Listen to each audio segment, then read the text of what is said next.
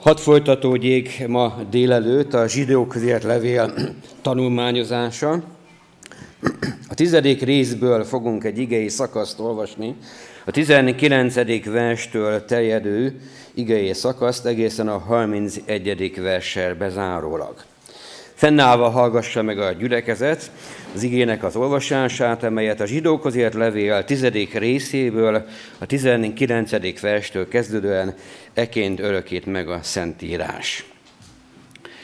Mivel pedig atyám fiai, teljes bizalmunk van a szentélybe való bemenetelhez Jézus Krisztus vére által, azon az új és élő úton, amelyet ő nyitott meg előttünk, a kálpit, vagyis az ő teste által, és mivel nagy papunk van az Isten háza felett, járjulunk azért oda igaz szívvel és teljes hittel, mint akiknek a szíve megtisztult a gonosz lelkismerettől. A testét pedig megmosták tiszta vízzel. A reménység hitvallásához szilárdan ragaszkodjunk, mert hű az, aki ígéretet tett. Ügyeljünk arra, hogy egymás kölcsönösen szeretetre és jó cselekedetekre buzdítsuk. Saját gyülekezetünket ne hagyjuk el, ahogyan egyesek szokták, hanem bátorítsuk egymást, annyival is inkább, mivel látjátok, hogy közeledik az a nap.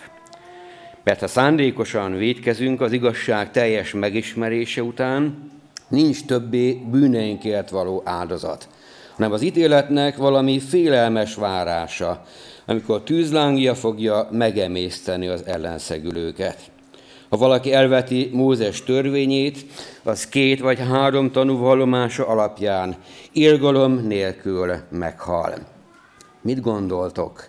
Mennyivel súlyosabb büntetésre lesz méltó az, aki Isten fiát lábbal tapodja, a szövetség vérét, amelyel megszenteltetett, közönségesnek tartja, és a kegyelem lelkét megcsúfolja. Mert ismerjük azt, aki így szólt, enyém a bosszúállás, én megfizetek. És ismét az Úr megítéli az ő népét. Félelmetes dolog az élő Isten kezébe esni. Uram, olyan sok minden meg akar fosztani bennünket a reménységtől, a bizalomtól, sőt, te tőled. Segíts, Uram, hogy ne ezekre tekintsünk, hanem a Te ígéreteidre, belét kapaszkodjunk, és mindvégig kitartsunk Te melletted. Add, Uram, hogy bátorítást kapjunk erre, ezen igéken keresztül is.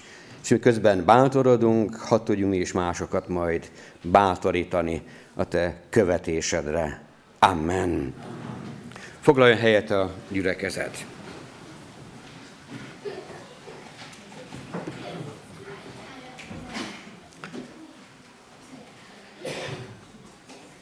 Kedves testvérek, kedves gyülekezet, ha már egy bizonyos célt elérünk, az már nagyon nagy örömmel tud bennünket eltölteni. Talán tud arra késztetni bennünket, hogy más célokat is kitűzünk magunk elé, és valóban afele törekedjünk, hogy az is elért lehessen a mi életünkben. És ha már odaértünk egy célhoz, ha már valamit elértünk a mi életünkben, akkor azért tesszük azt, hogy az valahogy beépüljön a mi életünkben, ami ilyenk legyen, gazdagítson bennünket, teljesebb legyen a mi életünk. És azt gondolom, hogy ott szeretnénk időzni, és valóban annak a birtokában maradni, nem akarjuk, hogy attól megfosszon bennünket bárki, vagy bármi is. Hát valami hasonlóról beszél itt a levél írója, buzdítva, bátorítva a gyülekezetet, vagy a testvéreket, a hívőket, arra, hogy maradjanak meg a Krisztusban, maradjanak meg a Krisztus követésében.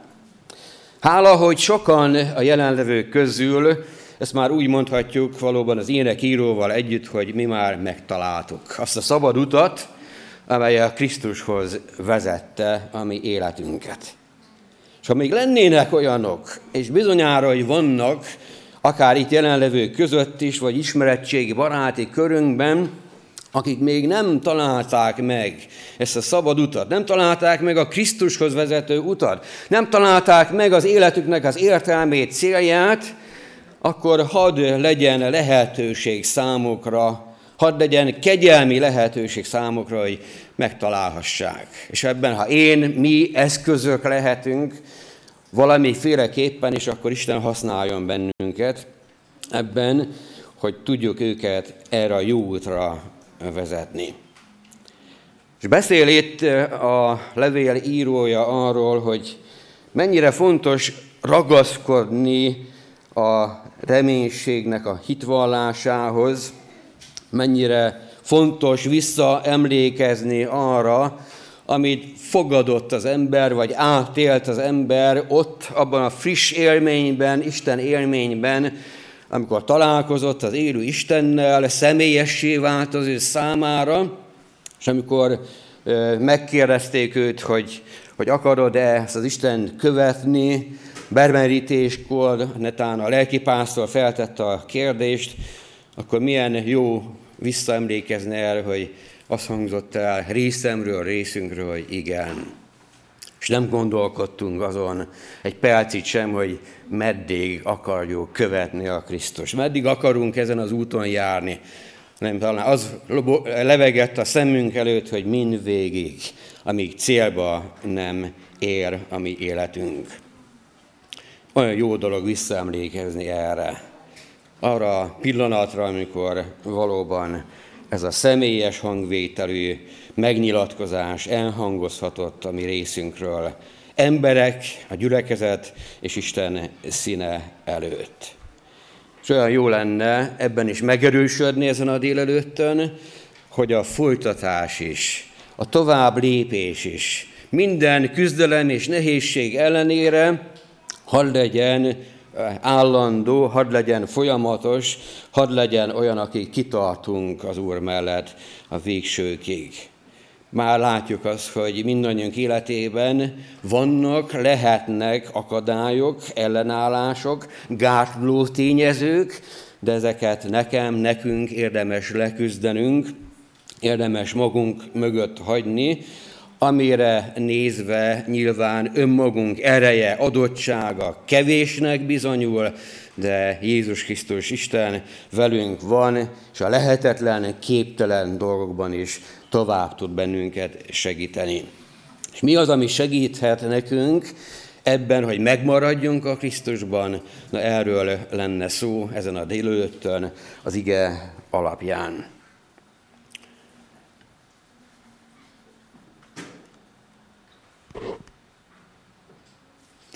Vinném tovább, hogyha sikerülne. Lép, igen. Szeretnék arról szólni nagyon röviden a bevezető gondolatokban, hogy a távol maradás nem, távolodás nem minden ember esetében, minden, nem minden esetben jár előnyel. Nem minden esetben hozza azt az eredményt, amikor az ember halad az ő útján, és úgy látja, hogy sok mindent maga mögött hagyott, hogy közelebb eh, kerülne a célhoz, közelebb kerülne az Úrhoz. Nem mindig kerülünk előrébb, nem mindig kerülünk a célhoz közelebb. Gyakran előfordul, hogy a távolság csak egyre nő az ember előtt, egyre inkább olyan eh, délibább szerűen tűnik fel a cél az ember előtt, és nem tudja, hogy igazán hogyan is tudna előrébb jutni az ő életében. És van, hogy többre jutunk azzal, hogyha lehorgonyzunk, le állami életünk, és egy picit úgy erőt gyűjtünk, csendben maradunk, az Úr előtt való csendességben töltünk el bizonyos időt. A tegnapi nap híradása között volt többek között, hogy a Balatonnál a nyári időszak, vagy a teljes időszaknak a lezárását megünnepelték, és 27 hajó, amely a Balaton vizét szeri, egymás mellett ott Balaton Fürednél lehorgonyzott. Hogyan tudnának ezek a hajók egymás mellett megmaradni, hogyha nem lenne egy kapaszkodójuk, amivel megkapaszkodnak ott a tónak a medrébe, csak úgy képesek rá, hogyha egy horgony kivetnek, és úgy tudnak megmaradni egymás mellett, egy helyen, egy időben. Egy kis történetet szeretnék eh, megosztani a testvérekkel, egy nagyon kis egyszerű, tanulságos történetet. Két favágóról szól ez a történet, egyszerű történet. Ezt a két favágót arra kérték meg, hogy egy bizonyos területen egy előítást végezzenek. Meg volt szabva, hogy naplementével körülbelül mennyi fát kellene egyiknek, másiknak kitermelniük. És az egyikük, meg a másikuk is nagyon-nagyon neki lekelselkedett ennek a munkának, vágták keményen a fának az oldalát, törzsét, és haladtak is szépen előre a megbízott feladattal. Az egyikük nem is pihent, folyamatosan vágta a fába a fejszéjét, és akarta elérni a célt. Másik úgy időszakonként, óránként tartott egy, egy kis szünetet, pihent, gyűjtötte az erőt, másik nézte, hogy mennyire lazsál ez a másik, és nem értette, hogy miért nem akar haladni az ő feladatával. És nap végeztével az történt, hogy az, aki pihent egy kicsit, az tudta teljesíteni azt a megbízatást, ami ki volt adva az ő számukra. A másik bármennyire küzdött, nem tudta megközelíteni sem azt, amit kellett volna neki azon a napon teljesítenie. És oda fordult a másikhoz, és azt mondta, hogy hát én ezt nem értem, hogy hogyan lehetséges ez. Én minden erőmet belefektettem, hogy, hogy elvégezzem ezt a feladatot, és láttalak, hogy te meg pihensz. Azt mondta neki a másik, hogy igen, azt láttad, hogy pihenek, gyűjtöttem az erőt, de közben a fejszémet is azért érezgettem egy kicsit. Hogy jobban hasítsa a fát. És így tudtam elérni a vállalt feladatnak a teljesítését. Igen, olykor pihennünk kell, olykor erőt gyűjtenünk kell, olykor valóban Istennel közösségben kell lennünk, hogy valóban azt az utat, vállalt feladatot el tudjuk végezni, és tudjunk előrébb jutni. És az Istennel maradás minden esetben előnyel jár a mi életünkben, hogyha kitartunk mellett, akkor valóban ő megsegít bennünket. Hadd lépjünk tovább.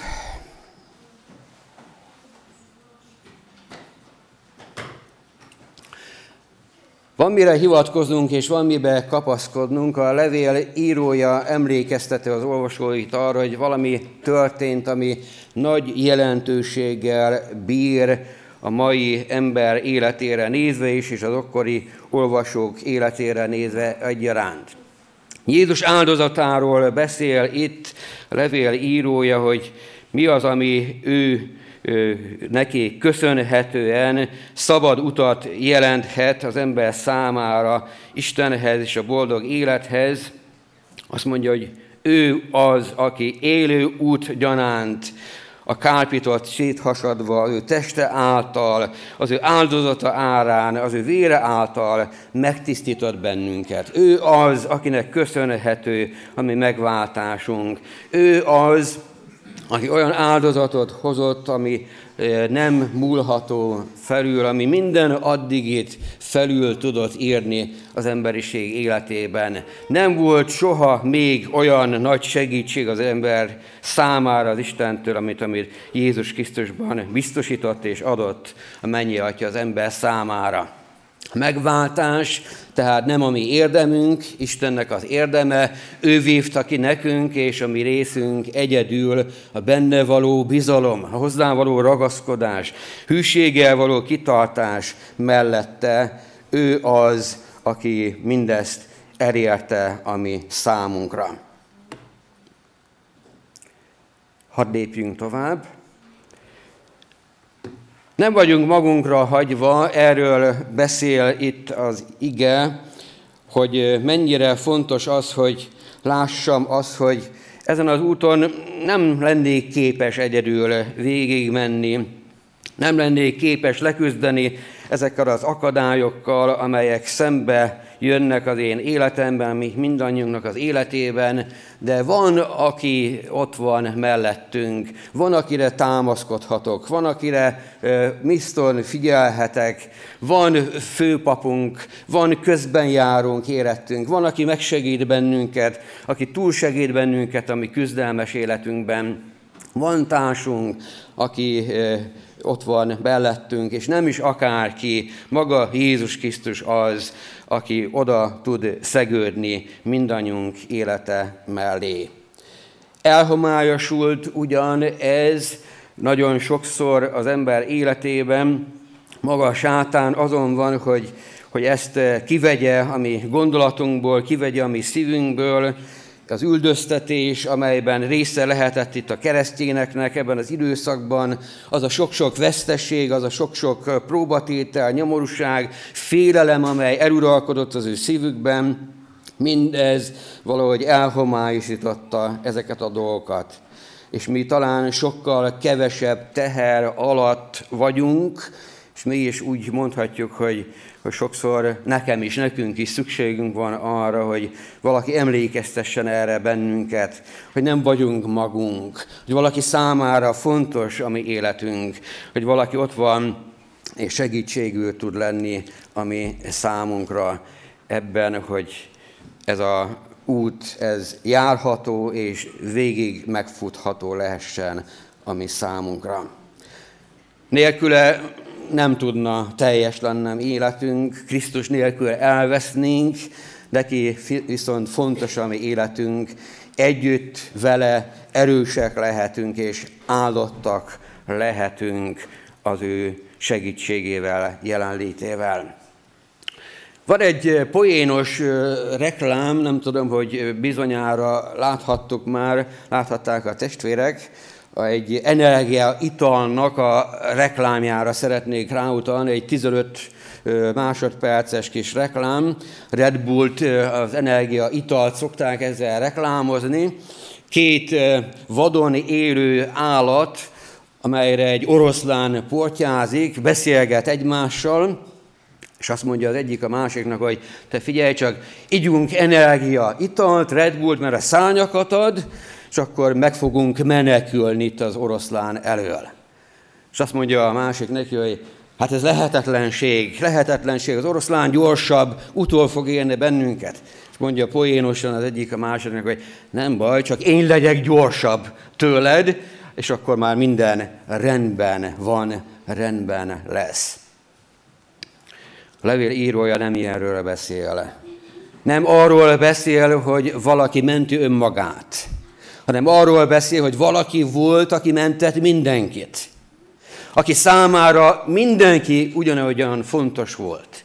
Aki nem önmaga védelmében akart bármit is tenni, hatalmát gyakorolni az ember eh, felett, vagy az ellenséggel szemben, az ordító oroszlánnal szemben, hanem mindannyiunkért odaadta az életét. Hátra maradt azért, hogy ő legyen áldozattá. Ő legyen az, aki a megmenekülést adja, az esélyt adja mindannyiunk számára. Hadd lépjünk tovább egy gondolat erejéig. Van, ami gátol, de van, ami segít bennünket ebben a küzdelemben. Az ige is itt ezen a helyen néhány ilyen gátló tényezőt felsorra. És tudjuk, hogy a Szentírásban sok-sok más helyen sokkal bővebb felsorolásban beszél erről a Szentírás. Sőt, saját magunk tapasztaljuk azt, ami szívünkben, ami életünkben, hogy mennyi-mennyi sok minden van, ami vissza tud tartani bennünket. Vagy ahogyan hallhattuk az imórában, hogy a hitünk kihagyhat, elgyengülhet a mi életünkben lehet a hitetlenség, lehet a feladás, lehet a bűn, lehet a vétek, lehet a megosztott szív, lehet az érvényesülés, lehet a földiekhez való ragaszkodás, és lehet talán az, hogyha úgy gondoljuk, hogy mi elég erősek vagyunk ahhoz, hogy meg tudjuk tartani a mi életünket. De hogyan is beszél erről maga a Szentírás, a Lukács evangéliumának a 17. részében, annak 33. versében Jézus ezt mondja, aki meg akarja tartani az életét, elveszti, aki pedig elveszti, megtartja azt.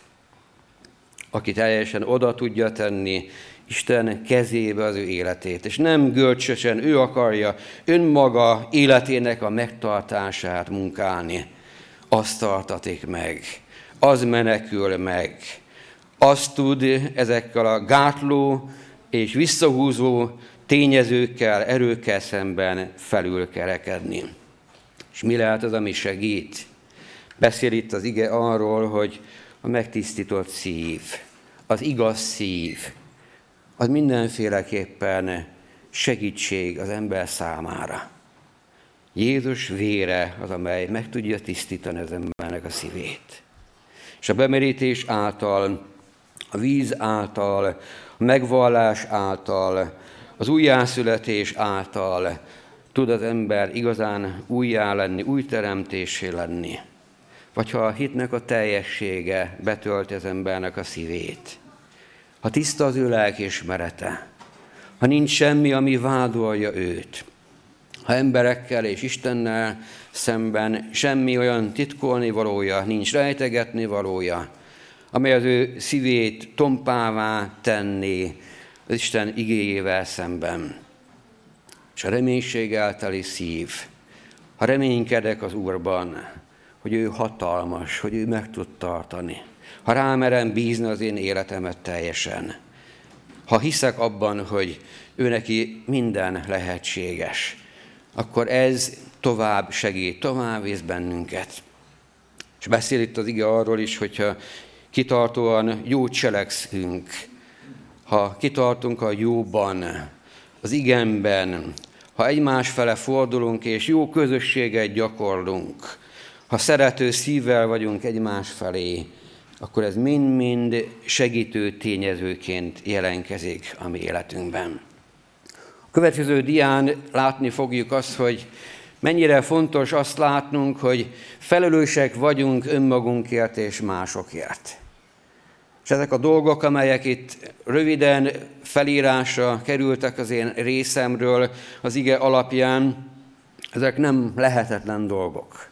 Nem olyan dolgok, amelyeket nem tudnánk megtenni, hogy nem tudnánk figyelni egymásra, hogy nem tudnánk empátiával lenni egymás iránt, hogy nem tudnánk oda hajolni a másik felé, ha látjuk azt, hogy elesett, hogyha bajban van, ha segítségre szorul. És nem olyan lehetetlen dolog, hogy szeressünk. Persze hozzá kell tennünk, hogy igazán azt tud szeretni, aki maga is szeretet volt, aki átélte az, hogy mi is a szeretet. Családban vagy gyülekezetben, embertől vagy Istentől, aki tudja az, hogy mi is az önzetlen szeretet. Azt tud hasonlóképpen eljárni, hasonlóképpen fordulni mások felé. És azt tud önzetlenül a jó tettekben is előjárni. Olyat tenni, ami nem vár viszonzást. Olyat tenni, amely nem megfizethető. Olyat tenni, amit az ember szabad akaratából, tiszta szívből tesz a másik felé. És hogy bátorítsuk egymást. Mert szükségem van, szükségünk van erre, hogy bátorságot vegyem életünk. Hogy valóban Isten követésében semmi és senki vissza ne tartson bennünket hogy a ellenséggel szemben való küzdelemben helyt tudjunk állni. És egy utolsó gondolat erejéig hadd szóljak még röviden arról, hogy két dolog az, amely itt az igében felszínre kerül, és két dolog az, amiben nekem, nekünk döntést kell hoznunk. És ez egy nagyon aktuális, gyakorlati kérdés. Egy olyan kérdés, amely kikerülhetetlen. Menthetetlen helyzetben, vagy megmentett állapotban vagyok-e? Ha ismerem a Krisztust, ha az ő vére reám és hult, ha megtisztult az ő szívem, ha újjá lettem az ő kegyelm által, ha szent lelke betölt, akkor megmentett állapotban vagyok. De ha nem, akkor menthetetlen az én életem. Menthetetlen, vagyis olyan állapotban van az ember, olyan képtelen, lehetetlen állapotban, amiből nincs kiút, nincs menekvés. És itt használja az ige ezt a gondolatot, hogy ha szándékosan védkezik az igazság teljes megismerése után, nincs többé bűneinkért való áldozat, hanem ítéletnek valami erős, félelmetes várása. Isten akkor majd számon kéri az embert, Isten akkor majd élő tűzként, félelemetes dologként jelenkezik az ember életében, és valóban Isten kezébe hull, akkor az ember élete és nem az áldás, hanem az áldatlan állapot következik be az ő életében. Megmentett vagy menthetetlen állapot. Mi, mi az, ami jellemzi a mi életünket? Mindkettőhöz egy tudatos döntés szükségeltetik. Egy olyan döntés, ami az én döntésem. Egy olyan döntés, amit más nem tud meghozni, csak én. Csak mi egyes egyedül. Senki más dönteni helyettem nem képes. Csak személyesen én hozhatom meg ezt a döntést. Hogy elfogadom, vagy visszautasítom Isten kinyújtott kezét. És direkt cselekvés nélkül ez nem lehetséges. Nem lehet úgy megmenekülni, hogy abba ne akarjam én is a magam részét beletenni. És nem egy ismeretlen út ez, amely előttünk van, nem egy ismeretlen dolog, amiről beszél itt az ige. Nagyon is ismert, és nagyon is valóságos gondolatokat fogalmaz meg a zsidókhoz írt levél írója. Én kívánom azt, hogy ragaszkodjunk a Krisztushoz, ragaszkodjunk ő hozzá, ragaszkodjunk ahhoz a Krisztushoz, aki így szól az igazi szőlőtő példázatában, én vagyok az igazi szőlőtő, és atyám a szőlős gazda. Az a szőlő veszőt, amely nem terem gyümölcsöt, ében nem lemetszi, és amely gyümölcsöt terem, azt megtisztítja, hogy még több gyümölcsöt teremjen. Ti már tiszták vagytok az ige által, amelyet szóltam nektek. Maradjatok én bennem, és én ti bennetek. Ahogyan a szőlő nem teremhet gyümölcsöt magától, ha nem marad a szőlőtön, úgy ti sem ha nem maradtok én bennem. Én vagyok a szőlőtő, ti a szőlőveszők, aki én bennem marad, és én ő benne azt terem sok gyümölcsöt, mert nélkülem semmit sem tudtok cselekedni. Ha valaki nem marad én bennem, kivetik, mint a lemetszett veszőt, és megszárad, összegyűjtik valamennyit, tűzre vetik és elégetik. Ha megmaradtok én bennem, és beszédeim megmaradnak ti bennetek, akkor bármit akartok, kérjétek, és megadatik nektek. Az lesz az én atyám dicsősége, hogy sok gyümölcsöt teremtek, és akkor a tanítványaim lesztek. Ahogyan engem szeretett az atya, úgy szeretlek én is titeket, maradjatok meg az én szeretetemben. És hozzáteszi még az Úr Jézus 17. versben az én parancsolatom, hogy szeressétek egymást, ahogyan én szerettelek titeket. Nincs senkiben nagyobb szeretet annál, mint ha valaki életét adja barátaiért. Ti barátaim vagytok, ha azt teszitek, amit én parancsolok nektek. Legyen így, maradjunk benne, maradjunk az ő szeretetében, és akkor tapasztalhatjuk, hogy valóban az az út, amelyre lábunkat állította, ami Istenünk Jézus Krisztus által, ez végigjárható, és eljuthatunk a célig. És kívánom azt, hogy erre az útra terelgessünk másokat is, vezessünk másokat is, hadd tudjanak ők is Isten útján járni, és hadd tudják megismerni Isten jóságát, az ő szeretetét. Amen.